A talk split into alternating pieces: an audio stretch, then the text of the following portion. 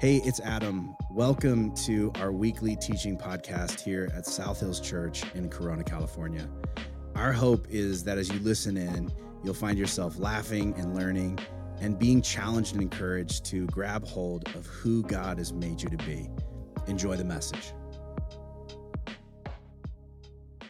The title of my message today is Brainboard. Brainboard. And here's what I wonder um, I wonder if you have accidentally ever talked yourself out of something that you were excited about in a matter of minutes, right? It was something you've been thinking about, you were excited about, you wanted to do it, and the moment came, and in a matter of like 30 seconds to two minutes, you talked yourself out of something you've been looking forward to for a really long time. Anybody have this amazing gift? Like your brain can just immediately like, you can go from like, I can't wait to do this to there's no way I can do this. And you're like, how did that happen so quickly? This happens in my head, you know, where you're just like, I, all right, I can do this. Here we go. But what if I can't? You know, what if, what if it doesn't work? You know, what if I end up hating it? What if other people end up hating it? What if other people end up hating me? Okay, I don't know if I can take that. What if this ends up costing more than I was anticipating and then I end up going broke and then I'm in all this debt? What if my life, my entire existence falls apart because of this choice? You know what? I can't do it. I can't do it. I'm not gonna do it. And everybody around you is just like, just pick an ice cream flavor, okay? We are waiting for you. Why? Why deliberating so much? You came in, you were gonna try the new flavor of the day, and you're like, I know, but I don't know if I want honeysuckle sunflower surprise. I don't know if I'm that kind of a guy, you know? Um, there are weird flavors now. Can we just admit that to ourselves? Why, why is lavender and everything all of a sudden? I thought that was for lotion. Um, now, obviously, you know, your thing, whatever that thing is, is probably a bigger thing or more important thing than sort of a small decision about um, a flavor of ice cream or what you're going to do for lunch later. But I, I, find that, like, when we feel like giving up in life, when we hit a wall, uh, what we often encounter is a lot of current cultural wisdom that says, just think and be positive. And maybe for some of us, we really do need to do that. But here's what I've also realized too much positivity produces stupidity. I don't know if you've ever noticed this, but this is true. This is the way it works. We all know people who have suffered from this. People who had this sort of idea there's this thing they wanted to do, and they were like, I'm gonna do it. And they thought it was easier than it actually was, and they jumped all in and they overestimated their skill set, and they, you know, uh, reality eventually sunk in, and the whole thing ended up collapsing around them. And uh, if you were watching that situation from a distance, you probably had this thought of like, okay, you know, maybe balance some of that positivity with, you know, reality. Maybe, maybe sort of, you know, teeter totter those things together. And here's the reason why this becomes such a problem for us in life is that if there is a, a big mismatch between our expectations and our reality, what happens inside of us is our brain panics. It oftentimes overcorrects and it ultimately derails us. And it does this in a couple different ways. Like if we come into a situation and we are sort of mentally preparing for the worst case scenario, what can happen is we get so negative in our own sort of internal world that our brain drops into sort of what's the point mode and we're just like what's the point? You know it's just gonna it's all gonna cave in. It's i'm never gonna succeed. I'm never gonna be able to do it. And we end up feeling so doomed before we even start that we don't in, even end up starting. And that ends up being sort of the barrier to us getting going or even succeeding. On the flip side, if we're always mentally framing things as the best case scenario, like it's probably gonna go great, I'm gonna be awesome, I, get, I can do this, right?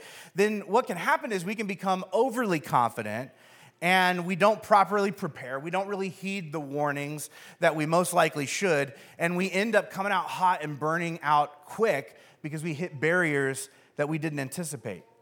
And here is the reality we all, all of us in here, have both of these voices in our head, but we all also tend to listen to one more than the other. Um, not because it's what's best for us, but because it's the loudest and most persistent inside of us. And the reason this happens is because our brain takes in so much information on a constant basis uh, that uh, it all sort of arrives to your mental control center as all of these different voices. and they're all debating in your mind. They're, they're demanding to be heard, and they're insisting that you take their side. It's chaos up here. Um, whether you uh, have ever realized this or wanted to admit it to other people, you have voices inside your head. And some of you are like, Whew. some of you, one of those voices is like, good, we're not crazy. and another voice is like, we probably still are, right? You're like, oh man, I don't know what to do with this information. Now, maybe as you're hearing this, like sort of all of these voices in the command center of your mind, maybe some of you, uh, like me, are, are very cultured and you're like, this kind of sounds like that Pixar movie, Inside Out. And the reason it might sound like that is because that is, that is actually pretty accurate when it comes to giving us a picture of how our brains actually work.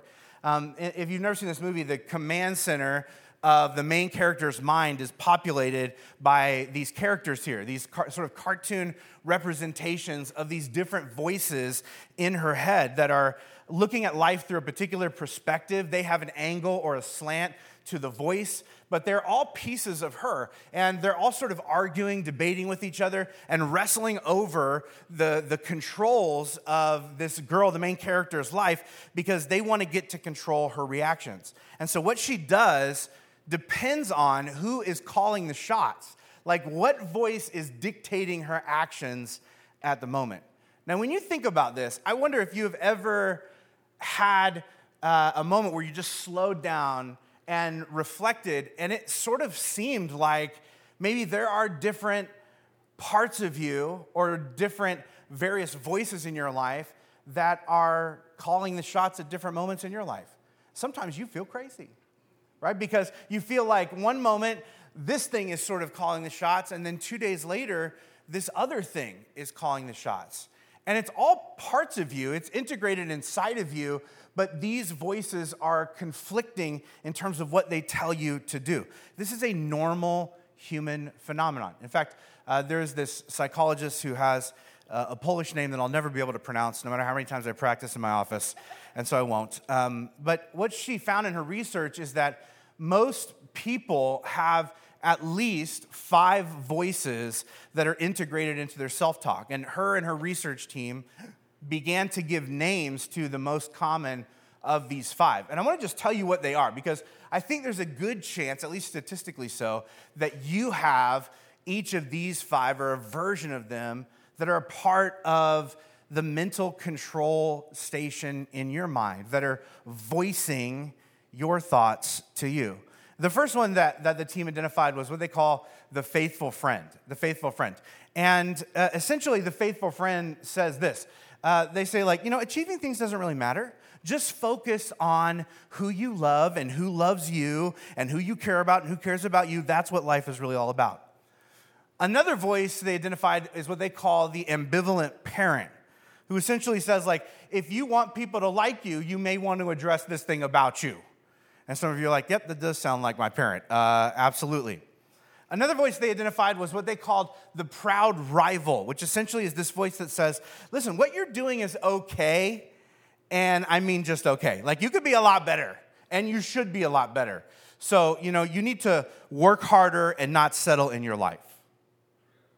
The fourth voice is what they called the calm optimist, who is this voice in your head that's like, take a deep breath, you're fine, it's no big deal. Everything works out in the long run. We're going to be okay. And then there's this fifth voice they identify, which they call the helpless child, which is the voice that's like, everything is out of control and there is nothing you can do about it, and you are trapped, and everything is going to be this way forever.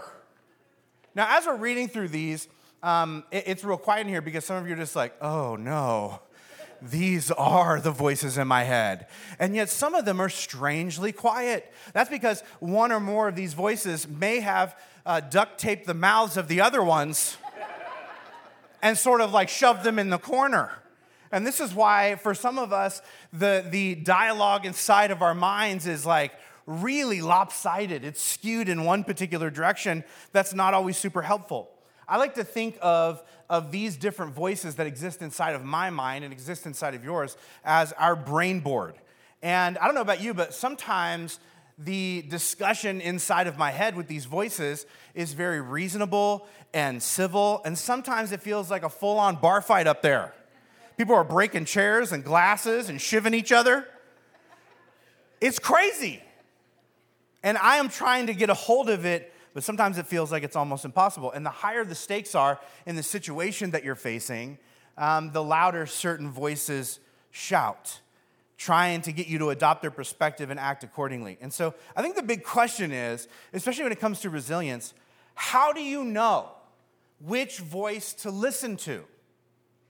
If you have these voices rolling around inside of your mind, how do you know which one to lean into, which one to listen to, which one is the right one to advise you in this moment?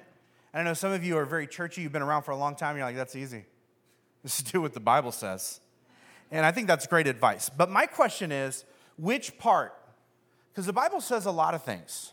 Like in Philippians, we are told to fix our thoughts on what is honorable and lovely and worthy of praise, which sounds a lot like just be positive, which is sort of the voice of the calm optimist. But then Jesus says in the book of Luke that none of us should begin anything without counting the cost, right? Otherwise, this is a direct quote. You may only get half done, and everyone will laugh at you. right? And this is sort of, to me, it doesn't feel very praiseworthy. It sounds like Jesus being like, don't be an idiot, think things through, which sounds a lot like the ambivalent parent. And then if you flip over to 1 Corinthians, Paul basically says, listen, don't worry about it. He's almost channeling the voice of the faithful friend. He, he, he says essentially in these build up verses uh, to a description of what love is about that like if you were the smartest, most successful, highest achieving person that you can imagine, but you didn't love other people well, your life would be hollow. And that is a great point. But also the same guy says in the book of Philippians that he is going to, and he thinks the purpose of his life is to press on towards the prize of perfection and win the race of his life, which sounds a lot like a proud rival advising him. And then in Ecclesiastes, we're told, you know, like why would you want to press onto the prize? Because everything is meaningless. Everyone's running in circles. Like, no matter what you achieve, you're never going to be satisfied. And no one, no matter what you do, nobody's even going to remember you when you die anyway, which sounds a lot like the helpless child. And here's the point I want to make these are all in the Bible. And so, which are good voices and which are bad? And here's why I think, sort of, oversimplified binary thinking can really get in our way. I wonder, like, what if which of these voices are good and which are bad is the wrong question? What if each of these voices is needed and necessary? What if it's more a matter of learning what to listen to when? I think this is what the apostle Paul is talking about in 2 Corinthians chapter 10 verse 5 where he tells us to take captive every thought and make it obedient to Christ. It's almost like the Apostle Paul is trying to tell us listen, you are not each individual voice at the brain board, sitting at the brain board table in your mind. You are the chair of the board. You, your job is to mediate the board. Your job is to be like, hey, we haven't heard from you in a little bit. Why don't you speak up? Hey, shut your mouth over here, okay? Like, this is essentially what you need to do. And, and you want to be the type of mediator that actually reflects Christ. The type of mediator who knows how to cue which voices at which moments in the way that Jesus would and did inside of his own mind. In other words, mediate the conversation in your mind by amplifying whatever voice will cause you to act most like Jesus. This is how we gain control of our inner dialogue is to realize that you are not your thoughts. There are all these different little cartoon characters in your mind that have a purpose, but sometimes speak when it's not their turn in ways that are not helpful. And I would tell you that to do this, to actually learn to mediate the conversation in your mind by amplifying the voice that will cause you to act like Christ in the moment, that's a really hard thing to do. A lot of people wrestle with this their entire lives. And so, how do we do it? I wanna, I wanna sort of point out the, the wrestling match that takes place inside of all of us by looking at a specific character. It's the one we've been following since the beginning of this series. Uh, this guy in the book of Judges named Gideon. And his inner dialogue, if you're paying attention to the story, it drives every plot point. Like what's happening in his mind and the thoughts and the voices that he's amplifying in the moment are steering his every action. And that becomes a domino effect in terms of what he does and what he triggers the people around him to do. And maybe you're wondering, like, well, how do you know what he's thinking? And that's a good question because we really only have access to his conversations with other people, which we're going to highlight. But Jesus claimed that whatever comes out of your mouth is a result of whatever's rattling around in your heart and in your mind. In other words, like your internal discussions determine your external conversations. Like if you're ever having a conversation with somebody, the content of what is coming out of them is really just an echo of whatever voice they have given the floor to inside of their own head. And so when we look at the conversations that Gideon is having with other people inside of this story, we get a glimpse of what's actually going on in the interior of his mind. At the very beginning of the story, in case you weren't here or you're just like, I have slept since then, so I don't remember, I need a recap. God tells Gideon, he sort of appears to him in the form of an angel, and he tells Gideon that he has a vision for his life. He has something significant for him to do. He wants Gideon to free his people um, from oppre- the oppression that they're in. And Gideon is like nervous about it, and God uh, tells him, like, just, just use the strength that you have and take the next step, followed by the next step, followed by the next step, as I strengthen you every single step of the way. And so Gideon does this, and uh, God provides Gideon with these warriors and then trims all the warriors down, like not their weight, but like the number of warriors that they had. And now he's going up to fight this massive army with a remainder of only 300 people. And all this preparation has taken place, and the time we are at in the story is where it's now time to fight for Gideon to actually do the thing that he's been preparing for all along. And that's the toughest part, right? Because we all have moments where we, uh, or things in our life where, uh, you know, man, I've been preparing for this for five years. I was supposed to do it two years ago, but I just keep preparing and delaying when I'm actually going to do it because I'm nervous to actually step out and make it happen. And this is sort of the place that Gideon finds himself in, but it is time. We pick up the story in Judges chapter 7, verse 9. It says this that night, the Lord said, Get up, go down to the Midianite camp, for I have given you victory over them. But if you're afraid, go down to the camp and listen to what the Midianites are saying, and then you'll be eager to attack. Now, God has been trying to get Gideon to do this thing for a really long time. He gives him an order I want you to do this, and then immediately backpedals and says, you know what, if you're afraid, here's something that you can do. Why would God do that? Like, why does God give Gideon something to do in case Gideon is afraid of doing the first thing that God has asked him to do? And the reason is because God knows the inner workings of the brain board in Gideon's mind. He knows the conversations that take place inside of his head. But what stands out to me is does God shame Gideon for feeling afraid? No. He gives him a strategy to address his fear. Because this is who God is. God doesn't give us something to do that's easy, because then why would we need him? And what would be fulfilling about our existence? God gives us something that is difficult to do that can only be done through him, with him. And oftentimes that thing is challenging and frightening and yet, God still wants us to follow Him through it. And yet, He doesn't shame us for feeling shaky in that moment. He gives us strategies to wrestle through our fear so we can get to the other side. And that's what is happening here.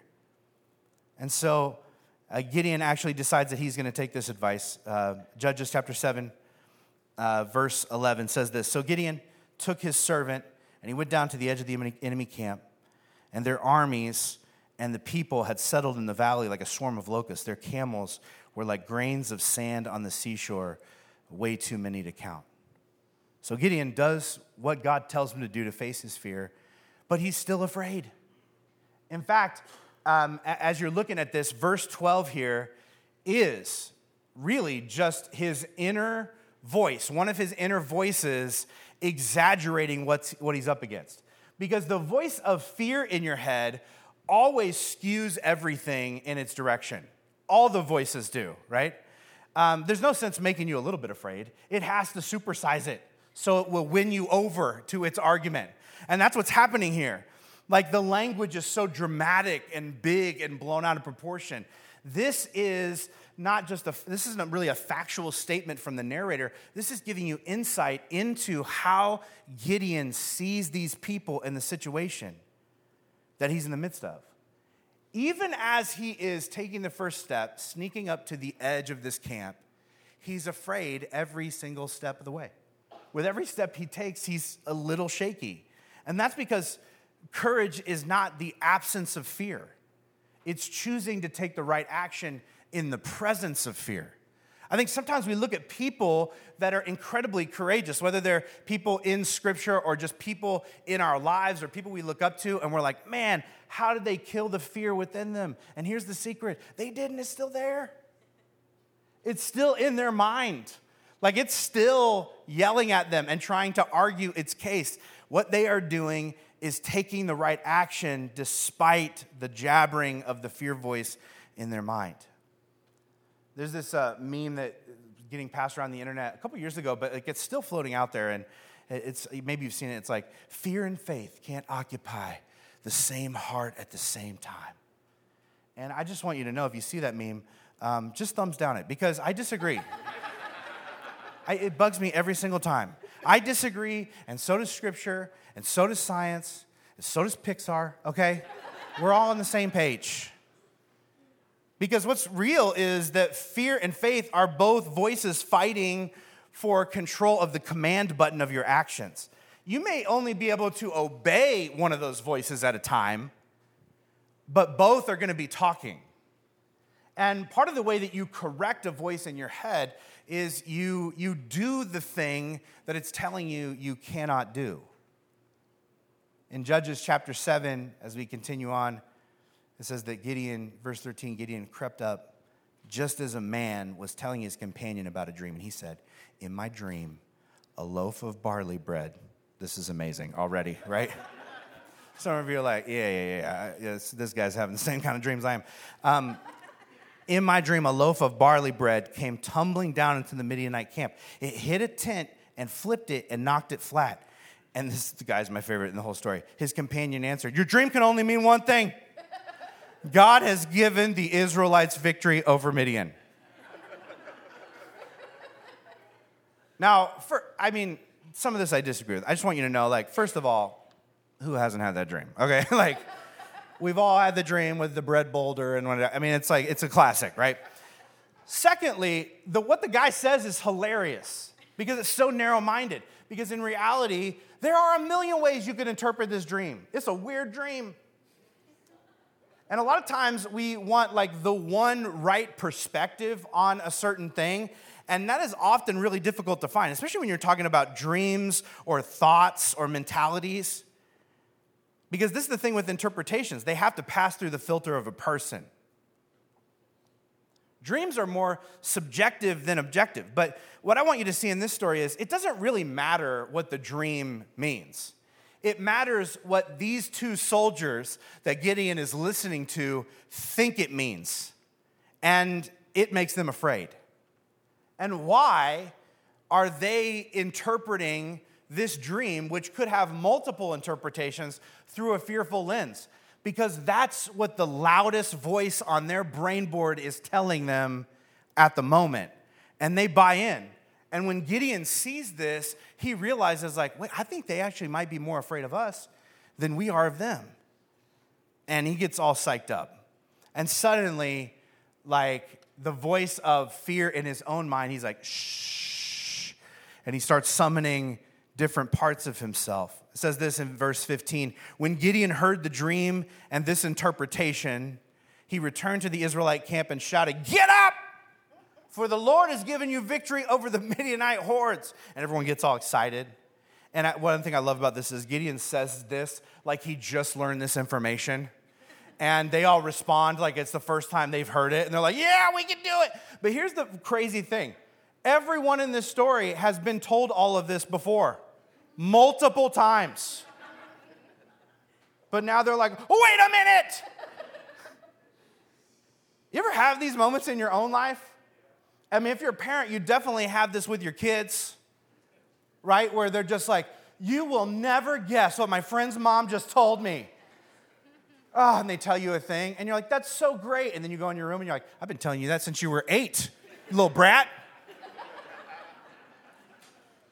that was my idea, okay? In fact, I taught it to that lady. so annoying, but you just got to let it go. And, and, and let me just show you some examples, like just to prove that these people already knew this information. We are in Judges 7, verse 15. If you go back to Judges chapter 7, verse 7, it says this The Lord told Gideon, With these 300 men, I will give you victory over the Midianites. Back up to chapter 6, Judges 6, 16. This is the beginning of the story. The Lord said, I will be with you, and you will destroy the Midianites as if you were fighting only one man. Not new information. And here's why there's a discrepancy here there is a big difference between knowing something and believing it. Somebody can tell you something a million different times, but there's something different that happens when it clicks in your soul and you're like, wait a minute, there may be something to that. I'm actually going, and how do you know if you believe in something? You begin to act upon it.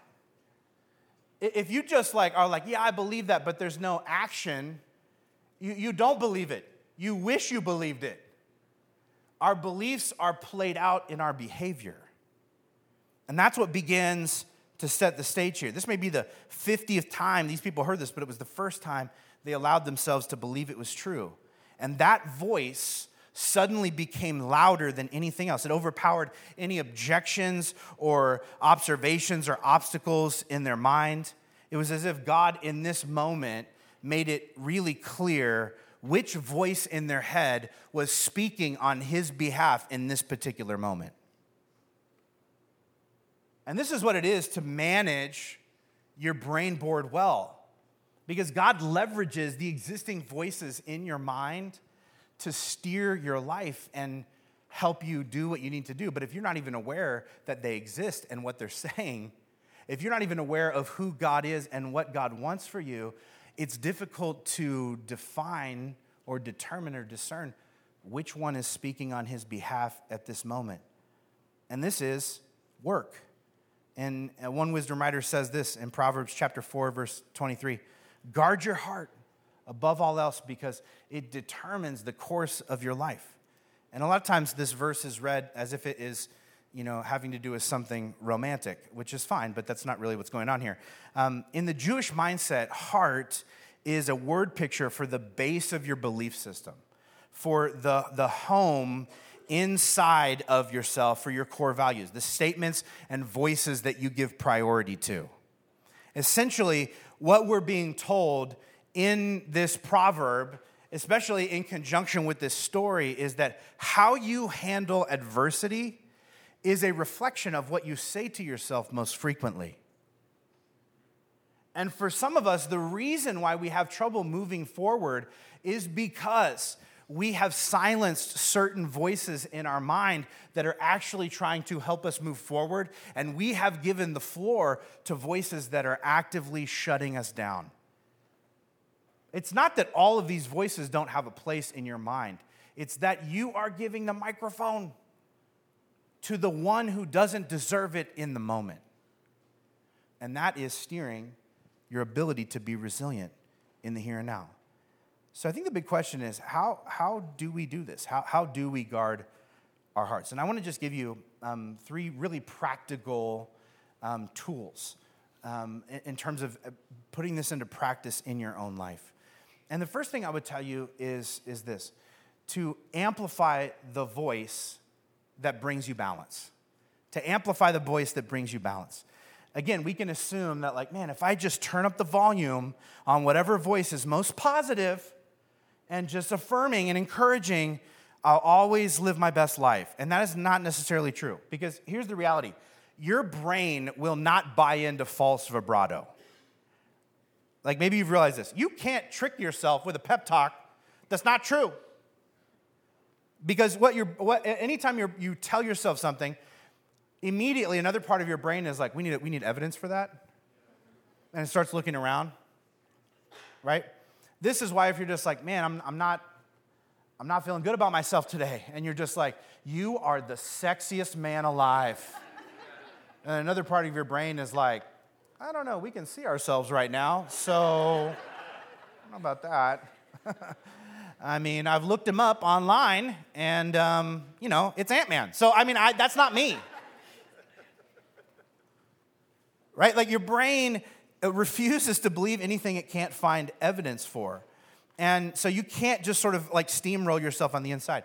And again, this, we sort of, we think of this as like a, um, a religious or like a God centered trait of just like anytime you're just like, I don't know about this, or I'm feeling bummed about this, or I'm, I'm feeling like this is gonna get in my way, we're just like, just steamroll it with positivity. But here's what I find interesting. I wonder if you know this. One of my favorite stories is Jesus yelling at Peter for trying to be too positive.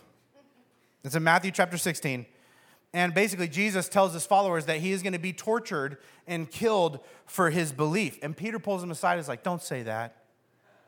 Don't you dare say that won't we won't let it happen. Don't be so negative, Jesus. And Jesus fires back, Shut up, Satan. wow, aggressive. He's just like, I know you're just trying to be positive, but you are ignoring the reality of the road ahead, and it's going to get both of us into trouble. And what Jesus wants us to see, I think, in this exchange here, is that toxic positivity is not faith. This is not what God is, is telling us to lean into. God wants us to look at the reality of the situation, to see ourselves and our circumstances realistically, to believe in the power of God, and to take step by step action towards Him. That's what God wants us to do. Not lie to ourselves to try and trick ourselves into doing something that your brain is too smart for. This is not what God is hoping for inside of your mind. Um, philosopher Alain de Botton says this that a, good internal voice is it's like a genuinely decent judge, someone who can separate good from bad, but will always be merciful, fair, accurate in understanding what's going on, and interested most in helping us deal with our problems.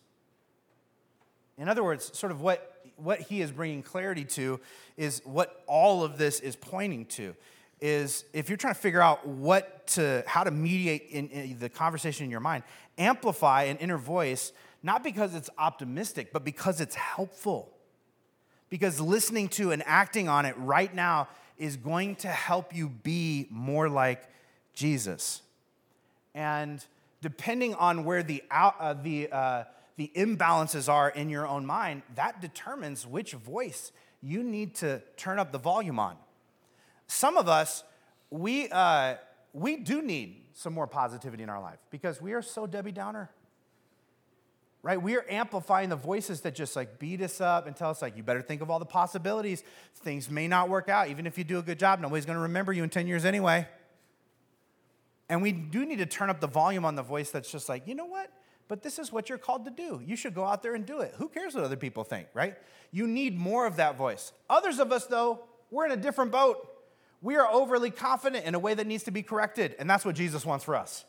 We're just like, I can do whatever I want to. I'm gonna be a YouTube star tomorrow. I don't need to get a real job.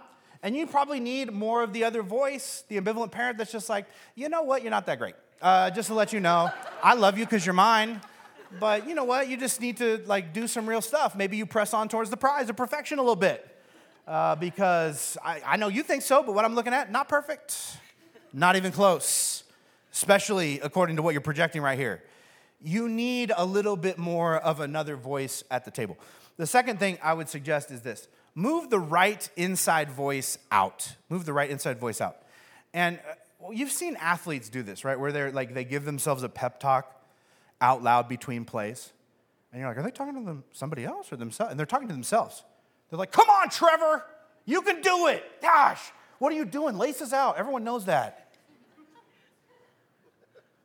And they're, what they're doing is they're trying to push through a difficult thing and be their best by overriding an unhelpful internal voice with a helpful external voice.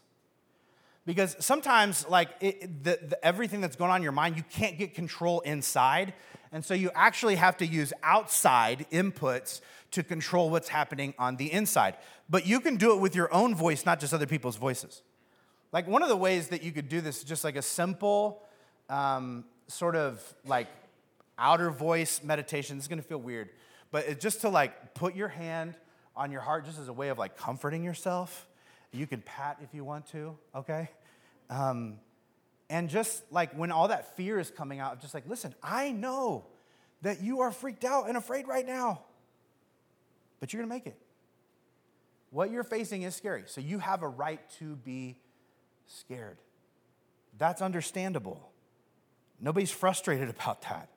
But here's the reality like, even if this doesn't go your way, you're gonna be okay. You have people that love you and care about you no matter what you do in there, whatever it is you're about to achieve or try and go after. Take a deep breath. You, you can do this. And what, what this is doing is really taking one of those internal voices that you need to correct another of the internal voices and pulling it out of your brain and putting it into your own mouth. What is so interesting is research actually shows that um, like you can you, you can overpower what is happening in your mind with what you say out loud if it's aligned with reality right? You are not telling yourself things that are not true. You're telling yourself the truth that you need to hear to counterbalance yourself in the moment. And sometimes it's a matter of taking the right voice and pulling it out, as opposed to a lot what a lot of us do, which is we vent to the people around us and we just give the microphone to whatever voice is just continuing to beat us up. And it's not helpful. The third tip I would give you is this become an observer by shifting into third person. Like when we are really closely emotionally involved in something, it's tough to think clearly because we're too self immersed. Um, but research shows that using second or third person language when talking to yourself can create enough psychological distance to give you the ability to think about your situation more objectively. It's called self distancing. Um, and so, what this might look like is instead of saying, like, well, you know what? I, I hate that my wife didn't make what I wanted for dinner, even though I told her she didn't respect me, and our relationship is basically garbage right? Instead of doing that, you might say, like, hmm, Adam was really caught off guard there uh, when he didn't get what he wanted from Gretchen. And she seemed surprised by that. In sort of watching the situation, I wonder what he is actually worked up about. It can't be dinner, because nobody freaks out about dinner. That's stupid. He's being kind of immature. I wonder why he's doing that. I wonder what sort of incorrect conclusions he's jumping to inside of his mind. I wonder how he's going to respond to this. I wonder like what would get him the overall best outcome in this situation. The reason this helps is because we are horrible at giving ourselves advice, but we're great at giving advice to other people because we're, we're zoomed out of the situation. And when you can do that for yourself and see yourself as a character in a story, you're able to get perspective and give yourself advice as if you were giving a friend advice. It helps you to highlight the voice that's actually going to be most helpful to you in that moment. And maybe you're noticing like all this is gonna take some work. If you're not used to this or you've never heard this before, if you've never tried any of these things before, like this is gonna take some practice to get good at, like anything in life.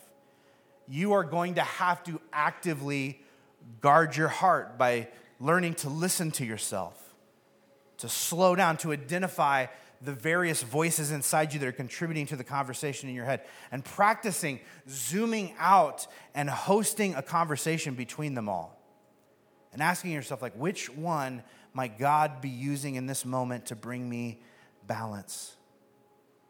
It's work to take your thoughts captive by bringing that, that inside voice out that is going to help you most in that moment and echoing God's wisdom to yourself in a way that will help you move forward. But I'll tell you this just like Gideon's story, just like it's just a reflection of everyone's story. What you do is very powerful. But what you think is what is steering what you do. And you are not your thoughts. If you are able to see your brain board for what it is, a bunch of different parts of yourself trying to help you make a decision. If you objectively sit back and through the lens of Jesus, begin to determine which one to listen to at that moment for the purpose of becoming like Christ, you will renew your mind. You will take your thoughts captive. You will become more resilient and become more of the person God has always intended you to be. So here's a place to start because you're going to need somewhere. And here's my suggestion I would say try this thing to sit down with somebody and, and maybe list out the reasons that you made it through an unwell, uh, overwhelming situation before, and then save it. Save it because you may not need it now, but, but when you hit a wall in the future, read it back to yourself. So, again, a way of just amplifying the voice that may be too weak to speak in the moment. Put that voice on record when you're strong so that you can revisit it when you're weak because you're going to need it. You're going to need to be reminded that God is with you and that you can push through. And I want to pray this into your life today. Would you bow your heads across this room? God, I'm so grateful for your presence in each of our lives. We know that even when we're not aware that you are with us, you are with us. You never leave us, you never forsake us. And God, there are moments in which we have a clear picture of what you want us to do and where you want us to go, but we can't seem to move in that direction. We're, we're frozen in place. There's something that's preventing us from taking the actions that you are inspiring us towards, even though they're really small baby steps, because there is this overwhelming thought pattern, this voice that keeps telling us that we can't do it, that we can't push through it, that we can't overcome it. Or maybe it's a voice that's telling us, like, you, you got this. And so we don't prepare and, and we, don't, we don't think about how long it's going to take for us to achieve what God has for us. And, and God, you are wanting to help us through your Holy Spirit manage and mediate our brain board better so that we can approach our life with realism, counterbalanced with the strength of your spirit and the leading of your spirit to move forward step by step by step. God, help us not to demonize these voices in our mind, but to see the benefit each brings to the board and to know when to give which the floor in order to find your voice for our situation right now. It's in Jesus' name we pray. Amen. Thanks for tuning in to this week's message. We hope you heard something that spoke directly to where you're at right now in life. To find out more about our church, hit up our website, southhills.org slash corona, or follow us on social media at Southhills Corona. And if our messages have made a difference in your life, help us get the word out by rating and reviewing this podcast. And as always, you can support the ongoing work of our church by giving through our website at southhills.org slash give and selecting the Corona campus. Thank you so much for listening, and we hope you'll join us again next week. God bless.